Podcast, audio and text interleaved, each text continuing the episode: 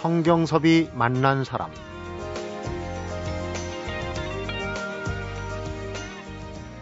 어떤 식물은 햇볕을 좋아하지만 반대로 그늘진 응달에서 잘 자라는 식물이 있고요. 적당한 간격을 두고 물을 줘야 하는 식물이 있는가 하면 물 속에 아예 뿌리를 내리고 잘 자라는 식물도 있습니다. 그래서 식물을 잘 자라게 하려면 타고난 대로 살 수 있도록 도와주는 게 아주 중요한데요. 우리의 삶도 마찬가지인 것 같습니다. 삶이 풍성해지려면 타고난 본성과 습성을 잘 알아야겠다는 생각, 짙어지는 7월의 녹음을 보면서 해봅니다. 성경섭이 만난 사람 오늘은 김성수 문화평론가하고 장석주 시인이 함께하는 문화탐방과 인문학 카페로 만나보겠습니다. 문화평론가 김성수 씨입니다. 어서 오십시오. 안녕하세요. 김성수입니다. 네, 어느새 일주일이 훌쩍 지났는데 일주일 동안 문학에도 다양한 일들이 일어났어요. 그런데 네. 어, 제일 저로서 그렇고 관심을 끌었던 게 예전에 화양극장이죠. 그렇죠. 어르신들의 문화 쉼터였던 서대문 아트홀이 결국 문을 닫았어요. 노인들을 위한 극장은 없다. 이렇게 패러디해도 될까요? 맞습니다. 참 어, 정확하게 말씀드리면은 노인들을 위한 극장이 아예 사라진 건 아닙니다. 이, 그 서대문 아트홀에서 진행하던 청춘 극장이라고 하는 노인들을 위한 그 지원 프로그램이 은평구로 올마간 건데 그렇군요. 그러면 이제 서대문에 남아 있는 이 극장은 또 계속적으로 그렇게 노인들을 위한 쉼터가 계속 돼 있으면 은평에도 있고 서대문에도 있고 이런 얼마나 좋습니까? 근데 이제 지원금이 이렇게 은평으로 옮겨가고 나니까 어 여기를 지킬 수 있는 힘이 없어지는 거죠. 그러다 보니까 그 건물주가 어, 특단의 조치를 내려가지고 에, 호텔을 짓기로 결정을 음. 하고 그게 또 서울시에서 인가가 나고 그러면서 결과적으로는 서울 유일한 단관극장으로 남았던 어, 예전의 이름은 화양극장, 네. 지금의 이름은 서대문 아톨. 결국은 문을 닫게 됐습니다. 은평 쪽으로 갔다고 해도 사실은 거기가 사통팔달 네. 아주 접근성이 좋은 데 아니었습니까? 어르신들이 그렇죠. 그 사실은 그 최근 들어서 도시들이 많이 바뀌었지만 그래도 그 서대문 사거리 같은 경우는 옛날서부터 굉장히 많은 분들이 즐겨 찾을 수 있는 그런 곳이었습니다. 네. 도심이었고 그런데 이 여기에 있던 실버 영화관이 문을 닫고 만 건데요. 어, 이 영화관은 정말 파란만장한 일대기를 겪었습니다. 1964년에 화양극장으로 이름으로 문을 열었죠. 처음 열었을 땐 재개봉관이었어요. 원래 뭐 아시는 분은 다 아시겠지만 음. 어그 서울 중심, 시내 중심에 있는 극장들이 이렇게 열심히 상영을 하고 나면 약간 변두리에 있는 극장으로 옮겨가잖아요. 그렇죠. 재개봉이 될 때 화양극장이 그 재개봉관의 그 대명사 같았는데 1980년대 홍콩 영화 붐이 일어나면서 어 예전에는 이렇게 TO를 받아야 정확하게 이렇게 그 수입을 하고 이랬던 것이 조금 자유화되고 그러면서 직접 영화관에서 이제 배급사를 갖다 하면서 어 영화를 사들여 올 수 있게 됐죠. 그럴 때 이제 홍콩 영화를 많이 사들어 왔습니다. 그러면서 개봉관이 됐어요. 아, 이때 추억들은 저도 굉장히 생생한 추억들이 많은데. 주윤발이 이렇게. 영웅본색도, 예, 여기서 봤고요. 저, 천녀유원도 여기서 봤습니다. 음. 왕조연의 그 아름다운 얼굴이 그 큰 스크린에서 내리는 비를 맞으면서 그때까지만 해도 이제 어, 영사시설이 그렇게 화양극장이 그렇게 썩 좋은 편은 아니었거든요. 그래서 꼭 가다 보면은 이렇게 비가 좀 내리고 네, 그랬었는데 잘못하면 끊기고 그 그럼에도 불구하고 어, 화양극장은 참 좋았던 것이 어, 약간 미성년자 관람 불가의 영화도 어떻게 하면 들어갈 수도 있었고 그랬습니다. 그렇던 화양극장인데 90년대 접어들면서 어, 재개봉관 자체가 점차 힘을 잃게 되는 상황들이 벌어지죠. 그게 뭐냐면 멀티플렉스 시대가 시작이 된 겁니다. 네. 우리나라 최초의 멀티플렉스가 98년도에 CGV가 들어오면서 시작이 됐는데 어, 이때부터 재개봉관 자체의 의미가 없어지게 되죠. 그러니까 한 군데에서 여러 개 영화가 걸리니까 이쪽에서 개봉을 했다가 저쪽 관으로 넘기고 이렇게 되니까 개봉관이냐 재개봉관이냐는 그런 구분이 없어지게 되는 거예요. 네. 이제 그러면서 어 이제는 그 이 화양극장이 시사회 전용 극장으로 바뀝니다. 그래서 언론 시사회라든가 어, 뭐 무슨 특별 어, 관객들을 위한 시사회 이런 걸 할 때 여기를 빌려 가지고 그러니까 일종의 대관 업무만 하게 된 거죠. 네. 그러다가 이제 이 대관이 시들해지면서요. 이제 시사회가 너무너무 쉬워졌어요. 디지털 영화 시대가 됐지 않습니까? 영상기가 없어도 시사회를 할 수가 있게 된 거예요. 그럼요. 파일로 그냥. 예. 되니까. 그러니까 이제는 영화관이 정말 필요가 없는 거예요. 시사회용 영화관이. 그러니까 이제는 어, 어떻게 됐냐면 어, 공연장으로 탈바꿈을 해봅니다. 그러면서 서대문 아트홀이라고 이름을 바꿨어요. 그러니까 처음에 화양극장으로 시작했다가 이제 그 시사회 전형일 때는 드림 시네마라고 했다가 이제는 또 어, 서대문 아트홀이라고 해가지고 뮤지컬들을 갖다 공연을 좀 하게 되는데 무대가 좁고 조명이나 이런 시설들이 아무래도 전문 어, 전업적으로 이 공연에 맞춰서 디자인된 극장에 밀리게 되지 않습니까? 그렇겠죠. 그러다 보니까 좋은 프로그램을 또 못 갖추게 됐어요. 그러면서 이제 다시 그럼 우리는 살 길이 영화다 대신 노인들을 위한 영화관을 해보자. 그러면서 실버 영화관으로 바꿨고 이때 이제 서울시가 지원금을 주게 됩니다. 그러면서 청춘극장이라는 이름을 얻게 되고 이제 제2의 전성기를 아 제3의 전성기인가요? 제3의 네. 전성기를 다시 한번 맞아볼까 했는데 어, 은평에 있는 멀티플렉스 극장에서 우리가 관 하나 내줄 테니까 이쪽에서 청춘극장 하겠습니다. 이렇게 얘기를 한 거죠. 네. 서울시 입장에서는 좋죠. 멀티플렉스가 환경도 좋고 접근성도 더 좋고 여러모로 어, 칭찬받을 수 있을 테니까 그쪽으로 날로 옮겼는데 근데 문제는 이제 남아있는 이 단관극장은 참 안타까운 상황이 돼버린 겁니다. 음. 이런 상황에서 끝까지 이 영화관을 지키겠다. 그래서 어르신들이 직접 서명도 하고 그러면서 만여 명이 서명 운동도 하고 그랬지만 결과적으로는 문을 닫게 되고 말았습니다. 네. 이뭐 어떻게 생각하세요? 그 50년이 채 안 된 영화관입니다. 음. 근데 이런 데가 이렇게 쉽게 문을 닫게 되는 거 참 역사적으로 문화적으로 안타까운 사실 아닌가. 그 문화 유산이죠. 그렇죠. 사적이 될 수도 있고 서울시에 예. 무엇보다도 주변에 이 어르신들 얘기를 들어보면 그때 이제 어 입장료가 한 2천 원 정도. 그러니까 2,000원이에요. 거기서 이제 파는 것도 그 어르신들이 좋아하는 가래떡을 구워서 팔고 네, 그래가지고 천 원짜리 몇 장만 가지면 거기서 하루, 종일 어, 쉴수 있었죠. 어, 즐기고 시간을 보낼 수 있었는데 이제 그런 그 말하자면 명소가 없어진 거 아니겠습니까? 그러니까 어르신들의 낙이 서울에 사시는 예. 영화를 좋아하시는 어르신들의 낙이 이제 한 가지가 없어진 거예요. 7월 11일에 문을 닫았는데 마지막 영화 자전거 도둑을 상영을 했어요. 그런데 이제 거기 현장에 오신 분들이 어르신들도 많았지만 아주 젊은 친구들도 꽤 많았대요. 그래서 이 젊은 친구들은 왜 이렇게 찾아왔느냐 그랬더니 이 80년대 영화 전성기 때 부모님의 손을 붙잡고 홍콩 영화를 보러 왔었던 아이들인 거죠. 네. 그 아이들이 자기 추억을 자기 어렸을 때 그 무협 영화나 홍콩의 그 액션들을 갖다 보면서 이렇게 설레었던 가슴들을 다시 한번 이렇게 만나고 싶어서 왔다고 하는데 이런 공간이 이제 사라져 버린 거고요. 또 노인들은 실버 영화관을 운영이 되면서 여기서 했던 레파토리가 뭐 배너라든가 지금은 이런 걸 극장에서 볼 수가 없지 않습니까? 네. 그런 고전 영화들을 어, 제대로 극장 시설에 맞춰서 볼 수 있는 그런 서비스들이 외국에는 제법 있습니다. 그런 영화관들이 특화돼 가지고 많이 운영이 되고 있거든요. 네. 그런데 심지어는 뭐 1920년대, 30년대의 흑백 영화들까지도 볼 수 있습니다. 그런 영화관에선. 근데 지금 우리나라에선 그런 영화관을 운영하는 데가 아, 없습니다. 네. 시네마테크라고 해서 아주 작은 데에서 뭐 근근히 그렇게 상영을 할 수 있고 문화원 같은 데서 좀 볼수 있긴 하겠지만 이 서대문 아트홀은 그야말로 와이드 스크린에다가 700석짜리 규모의 극장이었어요. 이런 네. 데서 벤허를 봐야 되지 않겠습니까? 아, 참 안타깝죠. 네. 예산상의 이유로 또 이게 어, 돈이 안 된다는 이유로 예. 이렇게 이제 어떤 문화의 한 흔적들을 없애버리는 거는 사실 문화에 대한 본질을 좀 잘못 이해하는 그런 부분 정책의 탓도 있을 수 있고 우리 그렇죠. 시류일 수도 있어요. 참 아쉽게 사라져간 청춘극장, 우리 화양극장 예. 어, 기억하면서 이제 오늘은 우리 얘기로 예. 마무리가 되는 것 같습니다. 그렇습니다. 네. 노래 한 곡 듣고 가겠습니다. 로드 스튜어트입니다. Sailing.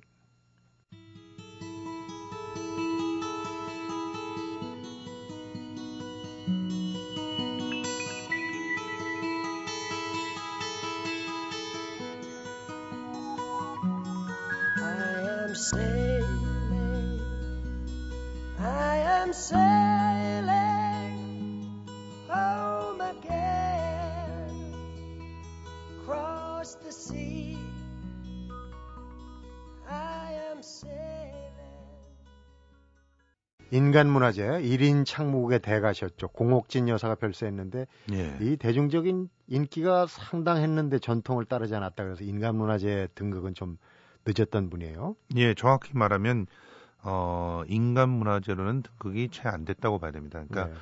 지역 그러니까 전라남도의 무형문화재는 됐는데 도무형문화재. 네, 도문화재. 근데 전국 그러니까 대한민국 인간 문화재로는 지정이 끝까지 안 됐던. 네, 그나마도 그나마도 그것도 됐어요. 2010년에 됐어요. 네. 그러니까 이분의 업적에 비하면은 참 너무 너무 늦게 된 거였죠. 네. 이분이 공옥진 여사 1945년에 조선 창극단에 입단을 했고요.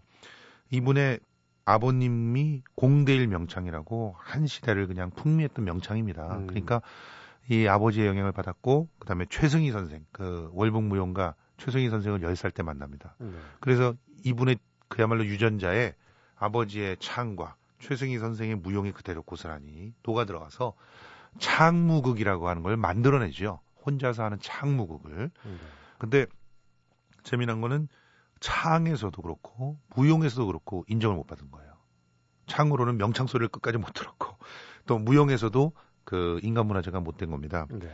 근데 이 공여사의 춤은 언제 그 화려하게 꼽혔다고 보냐면 어, 혼자서 고수를 두고 이제 판소리를 시작을 합니다. 그런데 이 판소리를 하다가 몸을 이렇게 보통은 이제 도창이라고 해가지고 뭐 부채를 들고 이렇게 하다가 중간에 약간씩 어깨짓을 하면서 흉내내는 그런 연기들이 좀 들어가잖아요. 네. 가볍게. 이분은 그때 아예 춤을 춰버렸어요. 근데 어 이분이 이제 유명해진 게 지금도 이제 전라남도 무용문화재로 이 심청가 예능 보유자로 지, 지정이 돼 있는데 이 심청가의 그 장님 눈 뜨는 장면 음. 음, 거의 마지막 대목이죠. 신봉사 이게 사실 심청가의 아주 하이라이트 아닙니까? 근데 요 장면을 묘사를 기가 막히게 하는 거죠. 처음에 이제 온갖 장애인들이 다 모이는 그런 장면서부터 시작이 됩니다. 이 심- 심청이가 이제 전국에 예. 잔치를 베풀었죠. 그렇죠. 자, 온갖 장애인들을 다 부르는 그런 잔치를 베풀잖아요. 그래서 이제 어, 오면서 그 오는 모습부터 이제 묘사가 들어가거든요. 네. 그 묘사를 어, 춤으로 하는 겁니다. 그리고 이제 그 관찰력이 뛰어나셔가지고 이 그 장애인들의 이런 모든 모습들을 다 춤으로 섭렵을 해가지고 보여주고 하니까 어 이걸 보는 대중들은 너무너무 좋아할 수밖에 없죠. 이게 말이라고 하는 건 아무래도 노래나 말이라고 하는 건 추상적인데 그 눈앞에서 그 창을 하면서 이런 모습들을 보여주니까 그야말로 창무극으로 완성을 지켜서 보여주니까 대중적인 그런 인기를 에, 끌 수밖에 없었고요. 근데 이 춤이 예, 그 일부 언론에 의해서 그냥 원래 그런 표현을 쓴 적도 없는데 이분은 그런 표현을 쓴 적도 없는데 병신춤이라는 이름이 붙게 되는 거예요. 비하하는 예. 바람이죠. 그래서 이게 이제 장애인을 비하했다라고 하면서 오히려 언론에 화살이 날아가는 게 아니라 이 춤을 춘 공옥진 여사한테 이제 화살이 날아가는 그런 아픔들을 갖다 겪기도 했습니다. 네. 그래서 이분의 춤을 이제 오랫동안 이렇게 그 대중들은 사랑했지만 어, 충분히 그 어, 가치를 인정받지 못했는데 이제 돌아가시고 난 다음에 새롭게 좀 조명이 되지 않을까라는 생각이 들고요. 네. 아무튼 예, 문화인장으로 이렇게 치러졌는데요. 그 고인의 명복을 빌고요. 네. 그 조카 손녀가 공민지라고 그21 멤버였죠. 걸그룹. 네. 예, 어, 공민지 씨한테 이 어, 그야말로 할머니, 고모 할머니의 예, 끼가 그- 고스란히 들어가 있는 것 같은데 음, 앞으로 어떤 성장을 보일지 또 기대가 됩니다. 그렇군요. 공연장으로 한번 가볼까요? 판소리 얘기를 갖다 좀 시작을 했기 때문에 판소리 좋은 공, 연이 하나 있어서 소개해 드리려고 하는데요. 네. 어, 16일서부터 닷새 동안 어, 삼성동의 한국문화재보호재단 어, 민속극장 풍류로 가시면 아주 재미난 무대가 펼쳐집니다. 네. 그 공연의 제목이 득음지설이에요. 음, 득음이라고 하면은 이제 창을 하시는 분들이 이제 자기 경지에 소리를 오르는 그렇죠. 거죠. 자기 소리를 찾은 그런 경지를 갖다 득음의 경지라고 얘기하는데 그렇게 득음한 분들에게 에, 그 득음한 분들이 하는 것들을 좀 설명을 해서 알게끔 설명을 해준다 이런 얘기예요. 음. 득음지설. 누가 설명을 해주냐가 또 여기서 중요하겠죠.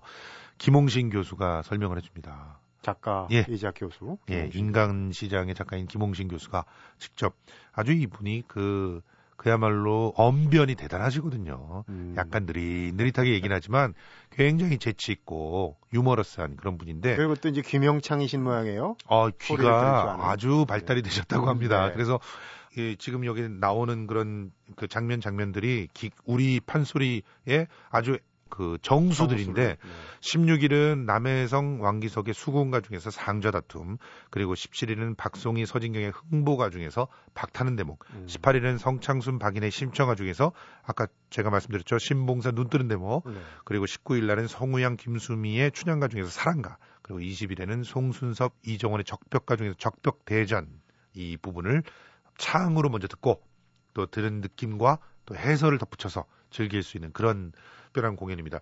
아, 판소리 굉장히 어렵다. 어, 판소리 너무 낡았어. 이렇게 생각하시는 분들 제 이 무대를 자신있게 추천해 드리는데요. 네. 한번 가서 들어보시면 그 매력에 빠질 수밖에 없는 그런 공연입니다. 네. 전 세계적으로 혼자서 1인 어, 다역을 소화하면서 춤과 노래와 연기를 다 하는 그런 장르의 공연은 어, 다른 건데 판소리밖에 없어요. 네. 네. 그리고 이 극장이 바로 객석과 무대가 붙어 있어서 바로 손에서 손으로 이렇게 뻗으면은 그 어, 고수와 네. 서로 얘기를 할 수 있고 또 도착하시는 분과 손을 잡을 수 있는 그 음. 그 정도 거리에서 만, 만끽할 수 있다는 건 이거는 옛날에 정말 그 마을의 최고 부자들만 아니면 그 할 수 없었던 그런 경험입니다. 아주 일체감을 느낄 수 있는 그런 무대가 그렇죠. 되겠군요. 예, 어, 뭐 공연비도 싸다고 하니까 한번 좀 들러보시면 좋겠습니다. 네. 김성수 씨 문학의 소식 잘 들었습니다. 고맙습니다. 성경섭이 만난 사람 오늘은 김성수 문화평론가하고 장석주 시인이 함께하는 문화탐방과 인문학 카페로 만나보고 있는데요. 노래 한 곡 더 듣고 다음 코너로 가겠습니다. 웨스트 라이프입니다. Queen of My Heart.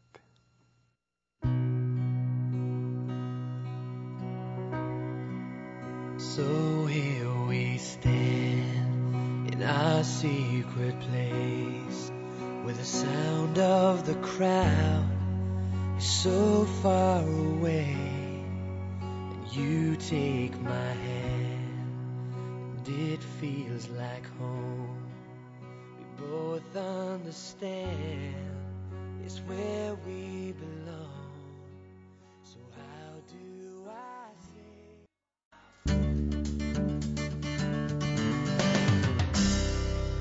성경섭이 만난 사람 정석주 시인 어서 오십시오. 네, 안녕하세요. 7월이 시작됐나 했더니 벌써 중순입니다. 네. 네. 오늘 소개할 책은 국내 출간된 지는 좀 됐어요. 네. 됐는데 이름이 아주 독특합니다. 책 제목이 동물성인데 네. 동물성 뒤에 뭐가 붙는지 상당히 궁금하네요. 예, 들어보면 알겠지만 부제가 인간의 위상에 관하여입니다. 네. 그러니까 동물성이라는 것은 동물적 속성이라는 얘기겠죠. 그렇죠. 그러니까 사람도 넓은 범주에서 동물성을 갖고 있는 그런 존재인데 네. 에, 이 동물성에 대한 탐구는 결국 인간이 에, 어느 위치에 있느냐, 어떤 존재냐라는 어떤 형이 철학적이고 형이상학적인 그런 인간에 대한 해석을 위해서 동물성이라는 음, 한 요소가 네. 등장을 한 것이죠. 음, 우선 저자를 좀 살펴보면은 네. 어떤 네. 얘기가 나올지 짐작이 갈 법한데요. 이, 이 책을 쓴 저자는 도미니크 르스텔이라는 분인데요. 국내 별로 안 알려져 있고 그러니까 자료가 생... 거의 없더라고요. 생소한 이름이에요. 네. 동물 행동학자이고 철학자이고 프랑스 에콜 노르말 슈페리에르에서 어, 인식 심리학 어, 교수로 있는 분인데 네. 이책 말고도 뭐 원숭이 언어, 어, 문화의 동물적 기원 이런 책들을 지으신 분입니다. 네.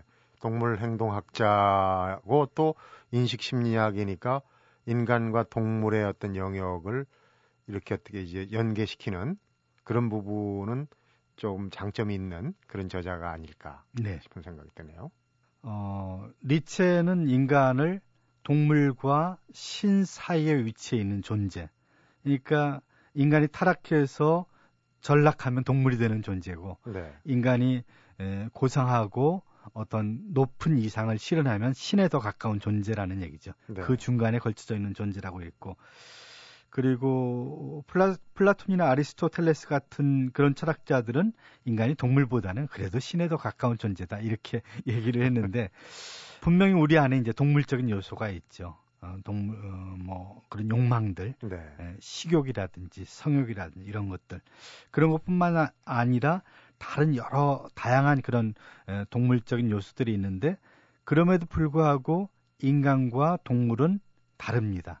그러니까 인간이 갖고 있는 동물성과 동물이 갖고 있는 동물성은 다르다는 얘기죠. 네. 인간은 우선 그 뇌 용적에서 동물과 비교할 수 없을 정도로 크고 그리고 또 언어를 사용하고 또 도구를 만들어 쓰는 존재고 또 무엇보다도 이성적으로 뛰어난 그런 존재입니다. 네. 그러니까 자기 안에 있는 그런 그 길들여지지 않은 동물성도 제어할 수 있고 자기 생존에 적합하게 그걸 바꿔나갈 수 있는 그런 어, 지적 능력을 가진 존재라는 거죠. 네. 어, 그러니까 어, 같은 동물성이라도 인간이 가지는 동물성은 다양한 에, 창의적 발현에 의해서 제어되고 또 다른 것으로 변화될 수 있는 동물성인데 반해서 동물이 가지고 있는 동물성은 그 갇혀 있는 동물성, 네. 그러니까 기계적인 동물성이라는 거죠. 그런 면에서 인간의 동물성과 동물의 동물성은 큰 차이를 가지고 있다고 볼 네. 수가 있습니다. 니체 얘기도 했지만 사실은 인간 내부에 이제 동물성도 있고 신성도 있다.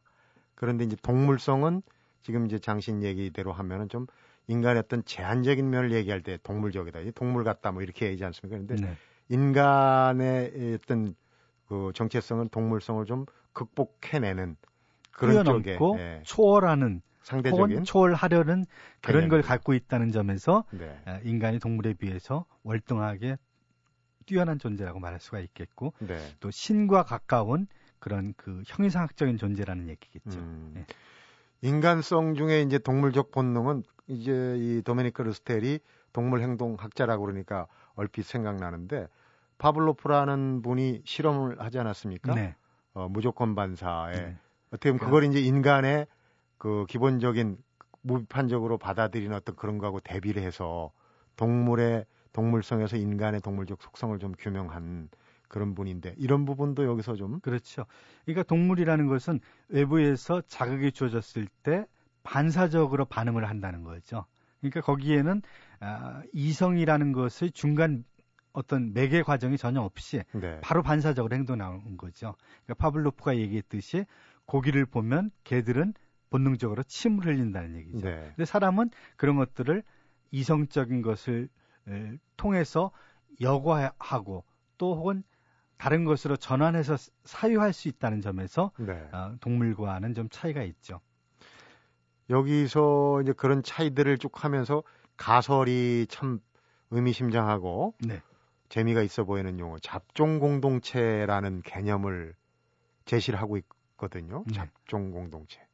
그러니까 인간은 그 뭐 잡종 공동체죠. 예, 그 여러 가지 요소들을 다 가지고 있고 또 그런 것을 통해서 인간의 가능성을 확장하고 그런 확장의 결과가 문화고 문명이고 이런 것들이죠. 네. 근데 그런 것 잡종이라는 것이 결코 그게 나쁜 말이 아니라는 거죠. 인간이 갖고 있는 어떤 에, 무한적으로 자기 가능성을 확대할 수 있는 그런 기초적인 어떤 기반으로 삼을 수 있다는 거죠. 네. 그리고 또 한 가지는 동물들은 어떤 면에서 굉장히 뛰어난 존재들이거든요. 그러니까 개들의 후각이라든지 혹은 박쥐의 그 초음파를 듣는 청각이라든지 네. 그러니까 그렇게 뛰어나지만 우리 인간이 갖고 있지 않은 능력을 갖고 있지만 그럼에도 불구하고 동물들은 불완전한 존재들이라는 거죠. 부분적으로만 완전할 뿐이지 전체적으로는 불완전한 존재고 인간은 거꾸로 부분적으로는 불완전하지만 전체적으로는 동물에 비해서 완전한 존재라는 거죠. 네. 그런 차이를 르스텔은 이 책을 통해서 얘기하고 있습니다. 네. 좀 그 이 동물성과 인간성, 인간 속의 동물성 이런 것들을 또 잡종 공동체를 통해서 우리가 얻고자 하는 부분, 또 이해의 폭을 넓히고자 하는 부분이 어떤 것들이 있는지 좀 목차를 들여다 보니까 야만 아동들의 사례가 소개가 돼 있어요 시작으로 여기서 이제 어떤 어 얘기에 발단을 삼은 것 같은데 야만 아- 아동들이 여기서 등장하는 이유가 아무래도 그 경계선상의 어떤 속성을 이해하기 위한 것이 아닌가 생각이 그러니까 그 유럽 같은 데 보면은 이제 그 중세 유럽 때 그 아이들이 에, 숲에 방치되거나 해서 그 늑대들과 함께 자란다든지 네. 그러니까 동물의 집단 속에서 자라는 아이들들이 이제 가끔 발견되기도 했는데 네. 그들이 에, 여러 학자들에게 굉장히 관심의 대상이죠. 그래서 그들이 동물의 무리 속에서 인간 문화와 차단된 그런 자연 상태 속에서 성장했을 때 어땠을까? 음. 동물적 속성을 보인다는 거죠. 인간의 언어를 모르고 네 발로 기려고 하고 또 그 동물과 같은 그런 그 울부짖음이나 이런 소리를 내고 그런 것들을 뭐 야만의 예, 아이들 혹은 늑대 아이들 이런 용어를 이제 붙였는데 에, 결국 인간이 인간으로 만드는 것은 바로 인간과 하- 사람들 사이에서 어, 살 때 혹은 사람들이 문화 속에서 있을 때 비로소 그 인간적 본성이 개발되고 발현되고 인간화될 수 있다는 거죠. 신과 동물 사이에 인간이 있다고 하셨는데 여기선 또 논지 중에 하나는 눈에 띄는 게 그 그런 동물이 기계적이고 인간보다는 하위 어떤 위상이라고 해도 어, 좀 더 우월하다 재능이 있다는 이유로 인간이 그 동물에 대해서 좀 우월적인 그런 위상을 꼭 가질 수 있느냐 이런 문제점도 네. 제시를 하고 있어요. 요즘 그 동물 애호가들이 참 솔깃할 만한 그런 얘기입니다. 네, 그런 것은 아주 중요한 문제죠. 그러니까 인간에게 인권이 있듯이 생명을 가진 존재로서 동물에게도 어, 동물을 동물의 생명을 존귀하게 여기려는 그런 어, 마음이 있어야 된다는 거죠. 네. 우리가 아, 동물에 비해서 그런 월등한 지적 능력과 어떤 이성적 능력을 가, 갖고 있다고 해서 그것이 동물들을 함부로 하거나 그들의 생명을 우리가 마음대로 뺏거나 할 수 있는 그런 권리가 우리에게 있다는 그런 증거는 아니라는 거죠. 네. 그러니까 동물과 인간은 자연 속에서 더불어 함께 살아가야 되는 존재들인 거죠. 그러니까 우리가 아, 사람들의 생명을 소중하게 여기고 또 인권에 대해서 그것을 중요하게 여기듯이 동물도 동물로서 살아갈 수 있는 그런 것들에 대한 어떤 관심과 이런 배려 이런 것들이 필요하겠죠. 또 하나의 관점은 음. 앞서도 이제 박쥐나 뭐 이런 그 개호각 같은 동물로서 이제 탁월한 능력을 얘기했는데 우리 인간이 첨단 과학이 다 그거 거기서 출발해서 연구해서 그 이제 그런 메커니즘을 활용하는 거 아니겠습니까? 그렇죠. 곤충과 동물들이 뛰어난 점들을 연구해서 그것은 어떤 공학적인 도구를 발명하는 그런 계기를 삼은 것들이 참 많죠. 네. 그러니까 이제 그런 어 인간으로서의 불완전성을 동물의 어떤 그런 그 능력에서 본받고 아, 네, 개발하는 창의적인 아이디어를 얻기도 하고 음. 또 보완적인 것이기도 하죠. 우리 인간에게 없는 것을 그들이 가지고 있다는 점에서. 전에 우리 그 소개한 책 중에 어 대만의 작가인가요? 네, 예, 예. 사마귀에게서 배운 예, 예, 생태를 1년 동안 관찰하고 쓴 책에 네. 대해 소개한 적이 있죠. 어, 그러니까요. 그 얘도 그렇지만 이제 동물들이 어, 어떤 생각을 갖고 있는지 말은 할 줄 모르지만 하여튼 그런 세계를 들여다보고 그 동물성에 대한 이해를 인간이 갖는다면 좀 다른 세계가 되지 않을까. 이 책을 읽은 분들이 그 결론적으로 생각할 수 있는 부분은 어떤 게 있을까요? 그렇죠. 그러니까 동물성에 관한 더 깊은 이해는 사람이 어떤 존재인가에 대한 이해도 넓혀주지만 또 우리와 함께 살아가는 동물들에 대한 더 깊은 이해를 갖게 한다는 것이죠. 네. 예, 그래서 동물과 인간 관, 관계 중에서 특히 뭐 요즘에는 반려동물이라고 해서 어, 우리가 살아가는 데 필요한 그런 위로와 위안을 주고 또 정서적인 안정을 주는 그런 동물들도 있지 않습니까? 네. 그러니까 동물과 인간 사이가 좀 더 평화로운 그런 관계를 맺을 수 있는 그런 어떤 그 계기를 주는 책이기도 하죠. 네. 동물의 왕국 같은 걸 보면은 동물성이지만 그 새끼들을 보호하고 먹여 살리는 그런 동물들의 습성은 정말 요즘 각박한 세태에 비하면 배울 게 많다. 우리가 뭐 동물, 짐승만 못하다 이런 표현도 하긴 하지만 말이죠.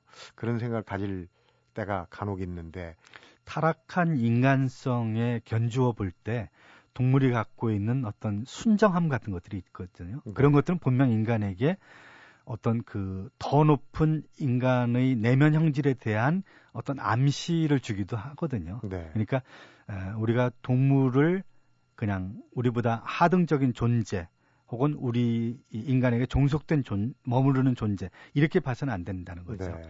동물의 어떤 그와 같은 눈높이에서 동물을 볼 때 동물에 대한 이해도 더 깊어질 수 있고 또 거꾸로 동물성을 통해서 어, 우리가 알지 못했던 인간성에 대한 더 깊은 이해로 나갈 수 있게 해주는 책이 바로 이 책을 읽으면서 제가 가졌던 생각입니다. 네. 도미니크 루스텔의 동물성인데 부제가 인간의 위상에 관하여 네. 동물성, 동물에 대한 얘기를 듣고 이해하면서 또 인간성에 대한 보다 깊은 성찰을 할 수 있는 책이 아닌가. 아, 오늘 소개받은 책 동물성 얘기 잘 들었습니다. 네, 고맙습니다.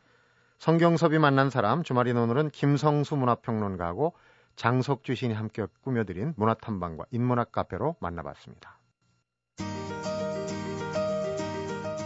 오늘 동물성 얘기, 인간성 얘기를 하다 보니까 그대 울지 마라 외로우니까 사람이라고 했던 정호승 시인이 문득 나네요.